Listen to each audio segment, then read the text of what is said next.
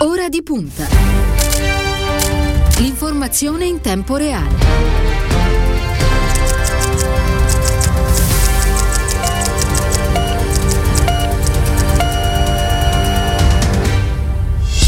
8 e 8 minuti in questo giovedì 25 febbraio, una buona mattina e ben trovati all'ascolto da parte di Cristiano Bucchi, un saluto alla squadra di Ora di Punta, Stefano Minucci in redazione, Lenia Daniello alla parte tecnica, allo streaming stamattina c'è Silvio Garbini, le prime pagine quest'oggi in edicola, allora vediamo velocemente insieme. La Repubblica, l'apertura è sulla partita che riguarda i sottosegretari Blitz di Draghi, il Premier convoca il Consiglio di Ministri e costringe i partiti a chiudere la battaglia, 39 nomine, grillini dimezzati, 9 alla Lega, Gabrielli la delega agli 007. Sei posti al Partito Democratico, 5 sono donne, scontro sull'editoria ha scelto il, forzi, il forzista eh, Moles. La stampa Draghi chiude l'Italia fino a Pasqua, quindi apertura eh, differente. Il Premier al Consiglio europeo chiederà interventi duri sulle case farmaceutiche che non rispettano i patti, vaccini le regioni in ritardo, il 30% resta nei freezer, al consulta ai governatori decide lo Stato, il Corriere della Sera i divieti restano fino a Pasqua, questa è l'apertura.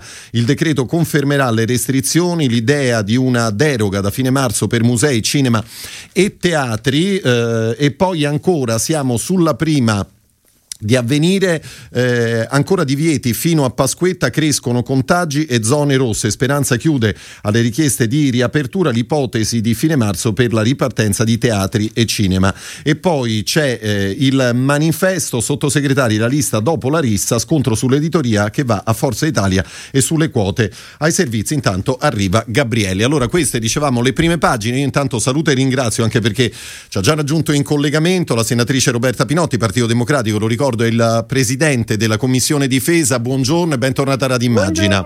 E grazie. e grazie. per essere con noi. Se è d'accordo, senatrice Pinotti, io ripartirei dalla, dalla questione pandemia, dalla questione vaccini, perché eh, purtroppo i numeri eh, confermano la, la, situazione grave non solamente nel nostro paese, eh, oltre 16.424 i test positivi al coronavirus registrati in Italia nelle ultime 24 ore, eh, martedì erano 13.000, le vittime eh, sono, sono, ancora tante, 318, mentre due giorni fa erano 356. Una situazione che resta particolarmente difficile in Lombardia, in particolare a Brescia, se si pensa eh, che i contagi sono passati nel giro di 24 ore da 506 casi a 901 eh, di ieri. Insomma, mi sembra che, che, fare attenzione sia il minimo no? che, che, si possa, che si possa fare in questo momento fare attenzione al minimo. Se guardiamo ai numeri assoluti, veramente la cifra è spaventosa. Abbiamo perso completamente una generazione, quasi 100.000 persone. Quindi, da un lato, drammatico, veramente drammatico drammatico il fatto che quotidianamente continuiamo ad avere dei numeri eh, di, di morti veramente preoccupanti. Nello stesso tempo, però, noi dobbiamo sapere che il vaccino è la speranza ed è il traguardo per uscire dall'incubo. Ma per, anche proprio per la campagna vaccinale è fondamentale tenere controllati i numeri dei contagi. Quindi noi non possiamo, non ce lo possiamo consentire, non è che in Italia ci sia chi vuole aprire e chi vuole chiudere.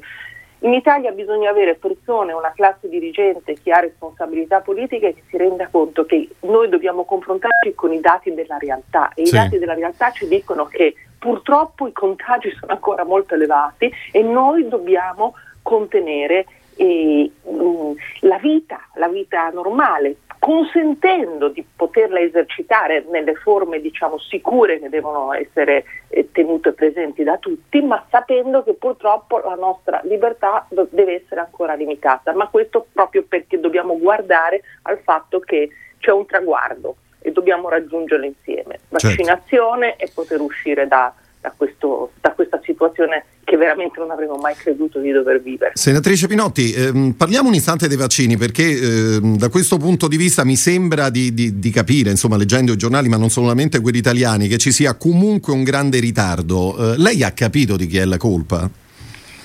Guardi, io penso che ci siano un po' di situazioni. Da un lato mh, mm, c'è stata una corsa eh, veramente encomiabile della ricerca per riuscire a sviluppare dei vaccini. Quello che è stato fatto, diciamo, è stato fatto in tempi incredibili rispetto ad esperienze passate. proprio perché si è capito che il mondo si stava fermando e c'era bisogno di tutte le capacità della ricerca per sviluppare degli antidoti a questo. Nello stesso tempo però evidentemente le, chi detiene i brevetti dei vaccini mh, mm, ha, impegnato per quantità ma non aveva messo a punto il sistema produttivo per sviluppare il numero di quantità su, sulle quali si era impegnato. Questo è ad esempio quello che sta avvenendo per quanto riguarda le quantità europee, cioè l'Europa si era mossa bene nel senso che si era eh, garantita un numero alto di vaccinazioni che doveva prevedere appunto la possibilità di vaccin- vaccinare fino al 70% di, del, del, dei cittadini europei entro, entro l'estate, ma rispetto alle promesse e ai contratti firmati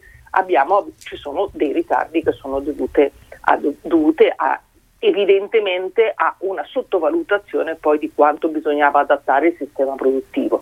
Ora, eh, dato che stiamo di fronte ad una sfida per il mondo, io credo che dovremmo uscire da quelle che sono le logiche che normalmente salvaguardano le, le, le, i brevetti per esempio il diritto diciamo, del, del, della produzione e della proprietà, de, del, della proprietà intellettuale. Cioè, io credo che in questa condizione bisogna che mm, chi detiene i brevetti consenta a tutti, coloro, a tutti coloro che possono essere capaci di produrli di poterli utilizzare. Questo credo che sia una battaglia eh, sacrosanta, sentito anche il segretario Nicola Zingaretti che ha citato più volte questo, questo punto, ho letto anche un intervento del, presidente Prodi. Io credo che questa sia una battaglia fondamentale e mi pare che l'Europa la voglia condurre. Certo, senta, fa bene il Presidente del Consiglio Draghi a chiedere interventi seri, duri su tutte quelle case farmaceutiche che non, che non rispettano i tempi, che non rispettano i patti? Certo, fa bene, perché eh, quando pacta servanda assunto, quando si sottoscrive un patto bisogna essere in grado di mantenerlo, cioè non stiamo scherzando, stiamo parlando della della possibilità di ripartire della vita di nazioni, quindi stiamo parlando di qualcosa di molto serio e quindi non si può assolutamente eh, pensare che qualcuno si sia così sbagliato con leggerezza, quindi se qualcuno lo ha fatto deve rispondere. Certo. Senatrice Pinotti, allora eh, lasciamo per il momento la questione vaccini, fra l'altro eh, ne torneremo a parlare tra, tra, qualche minuto nella seconda parte con il corrispondente di Liberation, anche perché in Francia la situazione eh, anche lì sembra registrare picchi molto molto preoccupanti, soprattutto in alcune zone, penso ad esempio a Nizza. Um, parliamo un istante di, di Congo, di quello che è accaduto lunedì scorso, la morte dell'ambasciatore calciatore Luca Attanasio e dell'agente eh, Iacovacci, Vittorio Iacovacci. Lo ricordiamo fra l'altro che oggi a Roma, eh, in Santa Maria degli Angeli, ci saranno i, i funerali di Stato. Ieri c'è stata la, l'autopsia sui due corpi che eh, è stata eseguita al Policlinico Gemelli di Roma. Ehm, la cosa che per il momento si è capito è che non si è trattato di, un, di un'esecuzione, che ci sarebbe stato un conflitto a fuoco fra gli aggressori e i Rangers. Resta il fatto che il convoglio in quella zona particolarmente pericolosa eh, viaggiava senza, senza, scorta. Adesso poi naturalmente l'inchiesta che è stata aperta chiarirà eh, meglio che cosa, che cosa, è accaduto. La sua lettura su, su, su questo qual è? Intanto mi faccia ricordare con un pensiero veramente commosso e grato questi due servitori dello Stato, eh, due persone straordinarie è morto anche l'autista, oggi però ricordiamo i nostri connazionali. L'ambasciatore Luca Attanasi è ricordato da tutti con una gratitudine e con un affetto veramente fortissimo perché viveva la sua missione davvero con grande amore per quel paese, con grande amore per il suo lavoro e il carabiniere che lo difendeva si è anche dalle prime ricostruzioni si è, si è, capito, ha cercato di difenderlo a rischio della sua vita e sì. purtroppo la vita l'ha persa. E, e le posso dire che la quantità di dolore per i familiari, dei familiari per aver perso delle persone così care è stato ecco, alla Camera Ardente che stato, era in forma privata, però l'ha voluto rendere un, un ultimo omaggio e devo dire che è qualcosa che lascia, lascia, lascia attoniti, ecco, vedere quanto dolore, quanto dolore hanno queste famiglie. Ma, tornando invece alla domanda e, alla, e al, tema, sì, al tema che lei poneva, certo c'è ancora da ricostruire, bene che siano i ROS che sono ehm, altamente specializzati per condurre indagini di questo tipo a poter capire esattamente la dinamica, lì ancora mh, non, non, si è ancora sviluppata eh, con chiarezza la, la, dinamica con cui sono stati prelevati dalle auto, trascinati nel, nella foresta, ecco, quindi questo dovrà essere chiarito, però non c'è dubbio che la domanda è come mai in un percorso che, mm, nel quale erano già avvenuti molti fatti diciamo, pericolosi non si siano per esempio utilizzati mezzi blindati. Io questa domanda me la Sì, pongo, mezzi blindati, giubbetti, giubbetti, antiproiettili, insomma, no? ci si sì, interroga certo, su questo tutti, naturalmente. Tutti elementi di protezione che potevano, che potevano essere comunque a tutela della, della vita e questo, questa è una cioè, quello che so è che i mezzi utilizzati erano i mezzi messi a disposizione dalla missione ONU, non erano i mezzi italiani, l'ambasciata italiana disponeva di due mezzi blindati, eh, a differenza anche di quanto è stato scritto da alcuni organi di stampa, ma per quella missione ci si è affidati all'organizzazione ONU come, perché si trattava appunto di, di, no, non di una missione, missione dell'ambasciatore italiano, dell'ambasciatore italiano all'interno di un progetto che era gestito dall'ONU. Quindi sono tutti aspetti da capire e che rendono ancora più doloroso il pensare che abbiamo perso queste due giovani vite umane davvero affacciate alla vita con le migliori prospettive. Certo. Eh, senatrice Pinotti, le faccio sentire anche che cosa ha detto non più tardi di ieri ai nostri microfoni eh, il collega Matteo Giusti di Limes, che conosce molto bene quella zona del, del mondo. Eh, che cosa ci ha detto in particolare di quella strada sulla quale si, si, muoveva il convoglio con a bordo fra gli altri anche Luca Attanasio e Vittorio Iacovacci? Sentiamo fatto che quella strada fosse nei report delle Nazioni Unite considerata sicura è sicuramente vero, ma bisogna capire la tempistica. Nel Kivu le cose cambiano da un giorno all'altro, se il report è di una settimana fa e dicevano che era sicuro, io ho parlato anche con dei cooperanti italiani in Congo, che una settimana fa si passava, quando è passato il nostro ambasciatore le cose potevano essere completamente cambiate. Credo che ci siano tanti tanti punti oscuri, l'autopsia sicuramente aiuterà, però bisogna stare attenti anche a una cosa, tutti usano le stesse armi, sia i ranger che l'esercito congolese che le milizie usano tutti i Kalashnikov, gli AK-47 in quella zona, quindi non sarà neanche facile capire se l'ambasciatore sarà stato colpito dal fuoco amico, nel tentativo di liberarlo o se fosse eh, stato ucciso dai miliziani. Anche la motivazione credo sia complessa perché si va dal semplice eh, rapimento a potrebbero essere anche dei banditi che volevano semplicemente derubarli. I gruppi in quella zona, mh, avete detto bene, ce ne sono veramente tanti. Ci sono anche sbandati di gruppi che si sono disciolti, quindi è difficile anche caratterizzarli. Ci sono Ugande- ci sono gli ugandesi, quelli che sono affiliati con eh, le corti islamiche e quindi con l'ISIS, ci sono gli Hutu ruandesi che comunque hanno fatto uscire un comunicato ufficiale in cui declinano ogni tipo di responsabilità sul fatto e lo condannano. È una regione delicatissima perché lì il controllo del governo è assente. Allora, questo appunto Marco Giusti di Limes, senatrice Pinotti, insomma anche il fatto no, che, sì. che, che, si usino le stesse armi chiaramente poi non, non, non aiuterà nella, nella, ricostruzione dell'accaduto. Questo mi sembra un elemento interessante anche forse da cui partire, no, proprio per ricostruire quei sì, momenti. L'altro elemento importante è quanto diceva, la strada è vero nel, nei, repo, nei repo precedenti era considerata sicura perché questo abbiamo, abbiamo, saputo anche noi, ma come dice lui bisogna vedere il momento e la situazione eh certo. e in ogni caso in quella zona, lungo quella strada, tentativi di rapina, eh, rapimenti erano avvenuti, quindi mh, mm, tutto questo insomma è, era da valutare. Non c'è dubbio. Senatrice Pinotti, veniamo alla politica interna. Allora, ieri si è chiusa la partita sui sottosegretari, eh, 39 nomine, eh, 6 posti al Partito Democratico, 5 di queste sono donne. Oggi ci sarà fra l'altro una direzione eh, del Partito Democratico proprio convocata su richiesta eh, de- delle donne. Si, si riparte da, da, da, dal giorno in cui poi è stato nominato il ministro, non, non, non c'erano figure femminili no, ra- ra- rappresentate per quanto riguarda il Partito eh, Democratico. Lei eh, nei giorni scorsi eh, si era chiesta a proposito di tutto questo come mai un partito della sinistra europea non sente l'urgenza di avere donne protagoniste eh, della politica. Ehm, oggi qualcosa è stato, è stato chiarito o, o, o si chiarirà all'interno del PD? Intanto facciamo gli auguri alla squadra di governo che si è finalmente completata perché eh, no, non scolleghiamo mai diciamo, la funzione dalla realtà. Certo. Eh, ci, ci, si appassiona sui giornali dire eh, autonomi, ma in realtà si tratta non di poltrone, ci tengo a sottolinearlo, detesto questo termine, si tratta di ruoli di responsabilità a cui le persone sono chiamate per servire il paese e il paese è in quella situazione di cui parlavamo all'inizio della trasmissione, cioè con la pandemia, con il lavoro che eh, molti non hanno più, con eh, il PIL che è crollato, quindi mm, è da tre, far tremare i polsi, non, non, dovrebbe essere la corsa a chissà chi ci va, ma davvero un grande rispetto per chi avrà questa responsabilità e un sostegno da parte di tutti eh, per, perché possono lavorare e lavorare al meglio.